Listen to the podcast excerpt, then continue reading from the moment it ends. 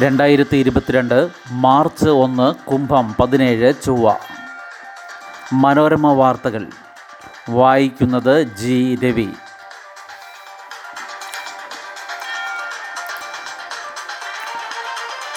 യുദ്ധവും ചർച്ചയും ഒപ്പം ഹർക്കീവിൽ കനത്ത റോക്കറ്റ് ആക്രമണം റഷ്യയ്ക്ക് സാമ്പത്തിക തിരിച്ചടി റൂബിൾ ഇടിഞ്ഞു ബെലാറുസ് അതിർത്തിയിൽ ഉക്രൈൻ റഷ്യ ആദ്യഘട്ട ചർച്ച പൂർത്തിയായി. ഇരുകൂട്ടരും മറുപക്ഷത്തിന്റെ ആവശ്യങ്ങൾ ഭരണ നേതൃത്വങ്ങളെ അറിയിച്ച ശേഷം രണ്ടാം ഘട്ട ചർച്ചയ്ക്കുള്ള സമയം നിശ്ചയിക്കും. ഇന്നലെയും ഉക്രൈനിലെ വിവിധ മേഖലകളിൽ റഷ്യൻ സേന കനത്ത ആക്രമണം തുടർന്നു. പാശ്ചാത്യ ഉപരോധം കനത്തതോടെ നയതന്ത്ര സാമ്പത്തിക തലങ്ങളിൽ റഷ്യ കൂടുതൽ ഒറ്റപ്പെട്ടു.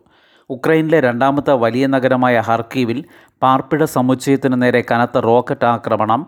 പത്തിലധികം പേർ മരിച്ചു. ചെർണോവ് മേഖലയിൽ മിസൈൽ വീണ് കെട്ടിടം കത്തി. തെക്ക് കിഴക്കൻ ഉക്രൈനിലെ ബെർഡിയാൻസ്ക് എൻഗോദാർ എന്നീ ചെറുപട്ടണങ്ങൾ റഷ്യ പിടിച്ചെടുത്തു മറ്റെല്ലായിടത്തും കടുത്ത ചെറുത്തുനിൽപ്പ്. സഫോറിഷ്യ ആണവ നിലയം പിടിച്ചതായി റിപ്പോർട്ടുകളുണ്ടെങ്കിലും ഉക്രൈൻ നിഷേധിച്ചു. യൂറോപ്പിലെ ഏറ്റവും വലിയ ആണവ നിലയമാണ് ഇത്. തെക്കൻ തുറമുഖ നഗരമായ മരിയുപോളിലും ശക്തമായ ഏറ്റുമുട്ടൽ. പതിനാല് കുട്ടികളടക്കം മുന്നൂറ്റി അൻപത്തിരണ്ട് പൗരന്മാർ കൊല്ലപ്പെട്ടതായി ഉക്രൈൻ. പലായനം ചെയ്തവരുടെ എണ്ണം അഞ്ച് ലക്ഷമായതായി യു ആണവരഹിത രാഷ്ട്രപദവി ഉപേക്ഷിക്കാൻ ബെലാറൂസ് തീരുമാനം. ബെലാറൂസിലെ യു എസ് എംബസി അടച്ചു റഷ്യൻ എംബസിയിലെ നിർബന്ധമായും തുടരേണ്ടതില്ലാത്തവരെ മടങ്ങാൻ അനുവദിച്ചു. റൂബിളിന്റെ മൂല്യം മുപ്പത് ശതമാനം വരെ ഇടിഞ്ഞെങ്കിലും പിന്നീട് നില അല്പം മെച്ചപ്പെട്ടു. വെള്ളിയാഴ്ച ഡോളറിന് എൺപത്തി അഞ്ച് റൂബിൾ എന്നതായിരുന്നു നിരക്കെങ്കിൽ ഇന്നലത്തേത് നൂറ്റി രണ്ട് റൂബിളായി.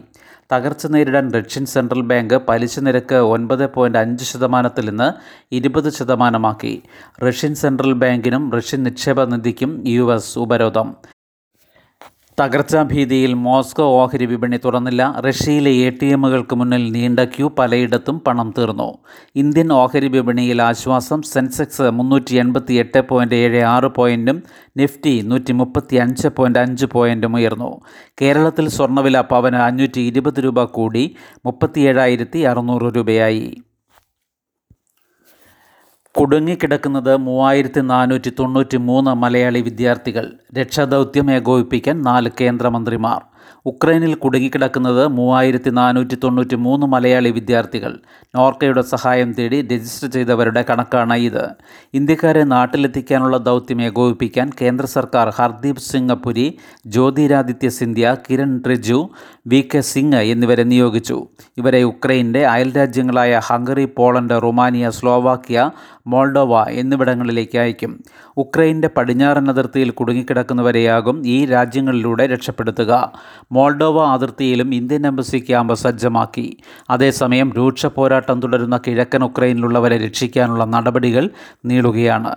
ഇതുവരെ ആയിരത്തി നാനൂറ് പേർ മടങ്ങിയെത്തിയതായി വിദേശകാര്യ മന്ത്രാലയ വക്താവ് അരിന്ദം ബാഗ്ചി പറഞ്ഞു.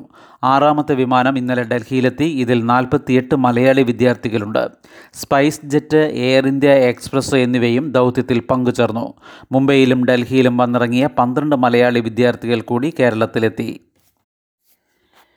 ഒന്നാം ക്ലാസ്സിൽ ചേരാൻ ആറു വയസ്സു തികയണം ദേശീയ വിദ്യാഭ്യാസ നയപ്രകാരമുള്ള നിർദ്ദേശം. പുതിയ അധ്യയന വർഷം മുതൽ ആറു വയസ്സു തികയാത്ത കുട്ടികൾക്ക് ഒന്നാം ക്ലാസ്സിൽ ചേരാനാകില്ല.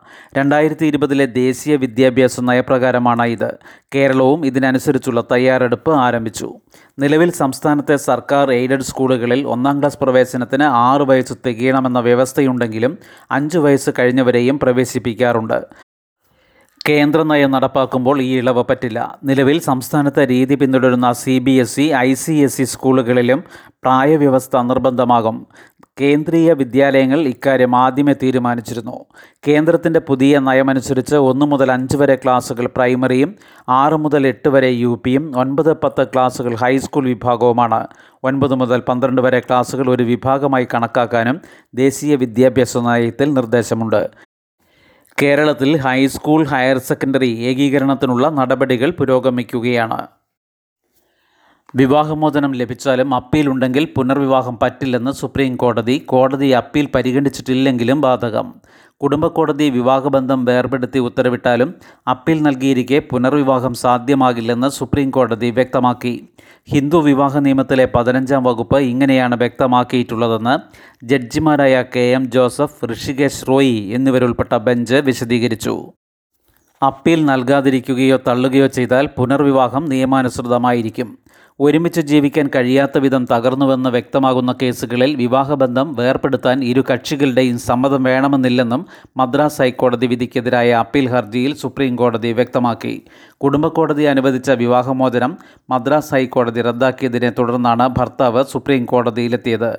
സുപ്രീം കോടതിക്കുള്ള പ്രത്യേക അധികാരം ഉപയോഗിച്ച് കോടതി ഈ ബന്ധം വേർപെടുത്തി. എട്ടാഴ്ചയ്ക്കകം ഇരുപത് ലക്ഷം രൂപ നഷ്ടപരിഹാരം നൽകണമെന്നും അതുവരെ പ്രതിമാസ ചെലവിനായി ഏഴായിരം രൂപ നൽകണമെന്നും കോടതി ഉത്തരവിട്ടു. സർക്കാർ റീഇംബേഴ്സ്മെന്റ് പദ്ധതിയിൽ ഹൈക്കോടതി അംഗീകൃത ആശുപത്രിയിലെ ചികിത്സാ ചെലവ് നിഷേധിക്കരുത്. കീഹോൾ ശസ്ത്രക്രിയയ്ക്കും അർഹത. സർക്കാർ ജീവനക്കാരുടെ ചികിത്സാ റീഇംബേഴ്സ്മെന്റ് പദ്ധതിയിൽ അംഗീകാരമുള്ള സ്വകാര്യ ആശുപത്രി ശസ്ത്രക്രിയാ വിഭാഗത്തിൽ നടത്തിയ ചികിത്സയുടെ ചെലവ് കീഹോൾ ശസ്ത്രക്രിയ ചെയ്തതിന്റെ പേരിൽ നിഷേധിക്കരുതെന്ന് ഹൈക്കോടതി വിധിച്ചു. അംഗീകൃത സ്വകാര്യ ആശുപത്രിയിൽ പിതാവിനെ ചികിത്സിച്ച പത്തനംതിട്ട സ്വദേശി ഡോക്ടർ ജോർജ് തോമസിന് പണം മടക്കിക്കിട്ടാൻ അർഹതയുണ്ടെന്ന് ജസ്റ്റിസ് മുരളി പുരുഷോത്തമൻ വ്യക്തമാക്കി. ആരോഗ്യത്തോടെ ജീവിക്കാനുള്ള അവകാശം ഭരണഘടന അനുശാസിക്കുന്ന ജീവിക്കാനുള്ള അവകാശത്തിന്റെ ഭാഗമാണെന്ന് സുപ്രീം കോടതി പറഞ്ഞത് കോടതി ചൂണ്ടിക്കാട്ടി. സ്റ്റാറ്റിസ്റ്റിക്കൽ ഇൻസ്റ്റിറ്റ്യൂട്ട് അപേക്ഷ ഇന്നു മുതൽ ഒട്ടെല്ലാ വിദ്യാർത്ഥികൾക്കും സ്റ്റൈപ്പൻഡ്. സർവകലാശാലയ്ക്ക് സമാനമായ പദവിയുള്ള ഇന്ത്യൻ സ്റ്റാറ്റിസ്റ്റിക്കൽ ഇൻസ്റ്റിറ്റ്യൂട്ടിൽ എല്ലാ വിഷയങ്ങളിലെയും പഠന ഗവേഷണങ്ങൾക്ക് സൗകര്യമുണ്ട്. രണ്ടായിരത്തി ഇരുപത്തിരണ്ട് ഇരുപത്തിമൂന്ന് അധ്യയന വർഷത്തെ പ്രവേശനത്തിന് ഓൺലൈൻ അപേക്ഷ ഇന്നു മുതൽ മുപ്പത്തിയൊന്ന് വരെ. മെയ് എട്ടിന് നടക്കുന്ന എൻട്രൻസ് പരീക്ഷയ്ക്ക് തിരുവനന്തപുരം കൊച്ചി കോയമ്പത്തൂർ മംഗലൂരു ബാംഗ്ലൂരു ചെന്നൈ മുംബൈ ഡൽഹി ഉൾപ്പെടെ മുപ്പത്തിയെട്ട് പരീക്ഷാ കേന്ദ്രങ്ങളുണ്ട്. വെള്ളക്കാർഡ് ഉടമകൾക്ക് ഈ മാസവും ഏഴ് കിലോ അരി. ഈ മാസവും വെള്ള റേഷൻ കാർഡ് ഉടമകൾക്ക് ഏഴ് കിലോ അരി ലഭിക്കും. കിലോയ്ക്ക് പത്ത് രൂപ തൊണ്ണൂറ് പൈസ നിരക്കിലാണ് വിതരണം. നീലക്കാർഡ് അംഗങ്ങൾക്ക് രണ്ട് കിലോ അരി വീതം കിലോയ്ക്ക് നാല് രൂപയ്ക്ക് നൽകും. P M G K A Y പദ്ധതി പ്രകാരം മഞ്ഞ പിങ്ക് കാർഡുകളിലെ ഓരോ അംഗത്തിനും ഈ മാസവും നാല് കിലോ അരിയും ഒരു കിലോ ഗോതമ്പും സൗജന്യമായി ലഭിക്കും. ഫെബ്രുവരിയിലെ റേഷൻ വിതരണം ഇന്നലെ അവസാനിച്ചു. മാർച്ചിലെ വിതരണം നാളെ മുതൽ ആരംഭിക്കും. ശിവരാത്രി ദിനമായതിനാൽ റേഷൻ കടകൾക്ക് ഇന്ന് അവധിയാണ്. ശുഭദിനം. നന്ദി.